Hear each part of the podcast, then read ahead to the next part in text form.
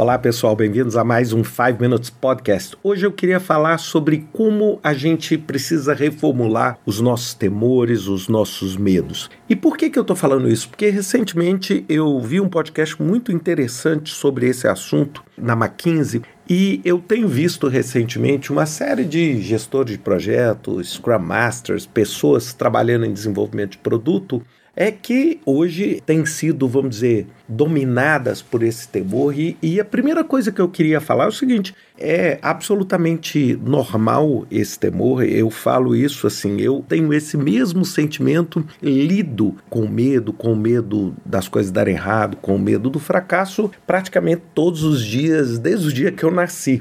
É um processo natural.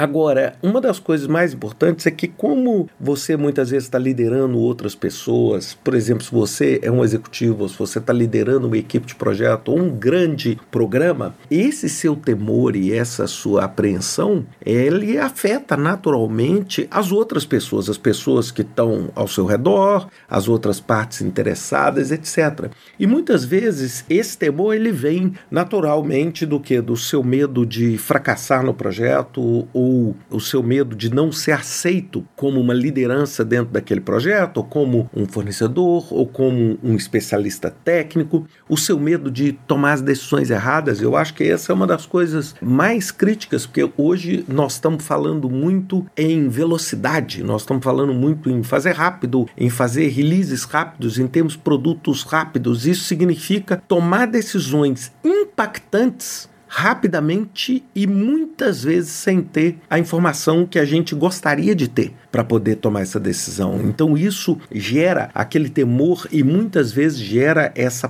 paralisia que a gente tem, né? Muitas organizações hoje, elas enfrentam isso, isso que a gente chama em inglês essa paralyze. Eles ficam completamente para as empresas completamente paralisadas diante, por exemplo, de um evento como o Covid ou de uma disruptura maciça, por exemplo, na sua cadeia de suprimentos a incapacidade que as empresas e as pessoas têm de não se sentir preparadas para as novas coisas, né? Eu penso assim, eu, por exemplo, já não sou tão jovem, mas ainda não sou, vamos dizer, tão experiente e vivido para dizer que eu não preciso mais trabalhar.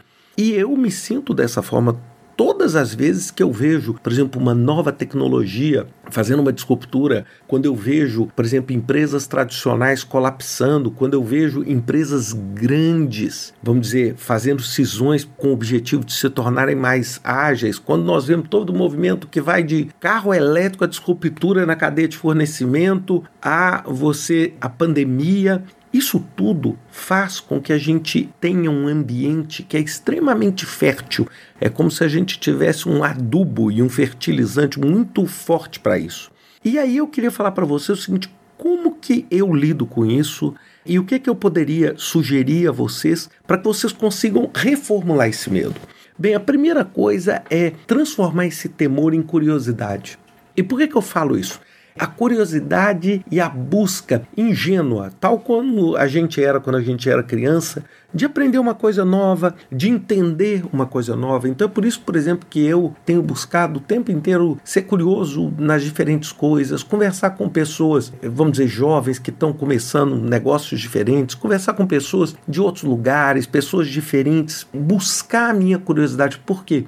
Porque eu vou começar a perceber que não sou só eu que estou dentro desse ambiente, né? Porque a gente tem sempre aquela visão de que a gente é o centro de tudo que acontece.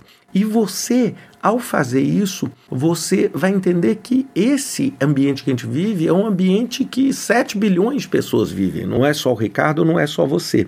A segunda dica é um passo de cada vez é você se adaptar, você, é, vamos dizer, se realinhar, você avaliar a cada modificação, cada mudança, um passo por vez.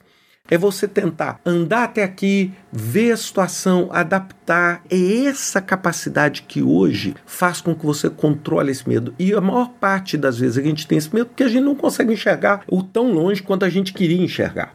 O terceiro é busque ter conforto com a ciência de que você não pode controlar tudo. É, eu adoro aquele livro, já falei várias vezes do Nassim Taleb, chamado Antifrágil, é buscar conforto no desconforto.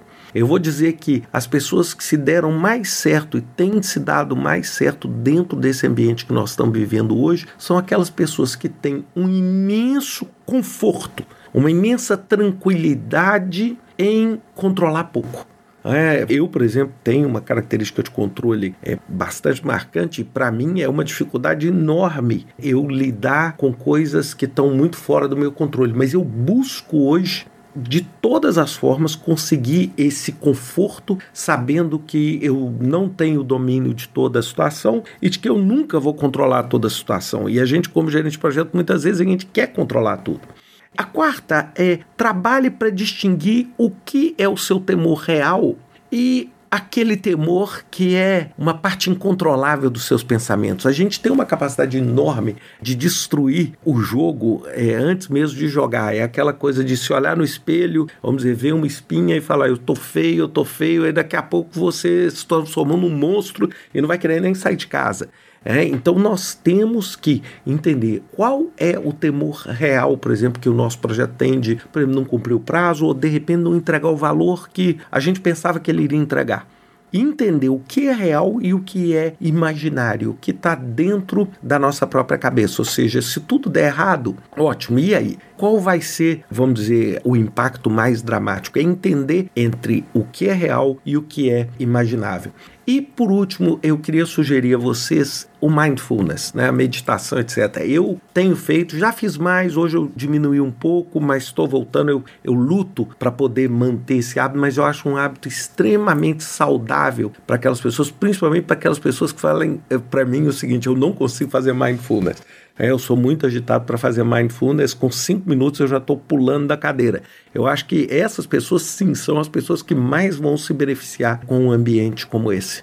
Então é isso que eu queria dar essa ideia para vocês, colocar que isso é natural. Eu tenho tido muita gente me mandando mensagens assim: olha, meu projeto está dando tudo errado, está um caos, a minha empresa está um caos, está tudo uma desordem. E aí, naturalmente, a gente nunca sente o sentimento natural da curiosidade, mas sempre o medo. Então vamos pensar nisso um passo de cada vez, entender que você não controla tudo, distinguir o que é real do que é imaginar e tentar manter, como eu falei em podcasts anteriores, o máximo possível do seu autoconhecimento, do seu autocontrole e a meditação pode te ajudar nisso. Um grande abraço para vocês, até semana que vem com mais um 5 Minutes Podcast.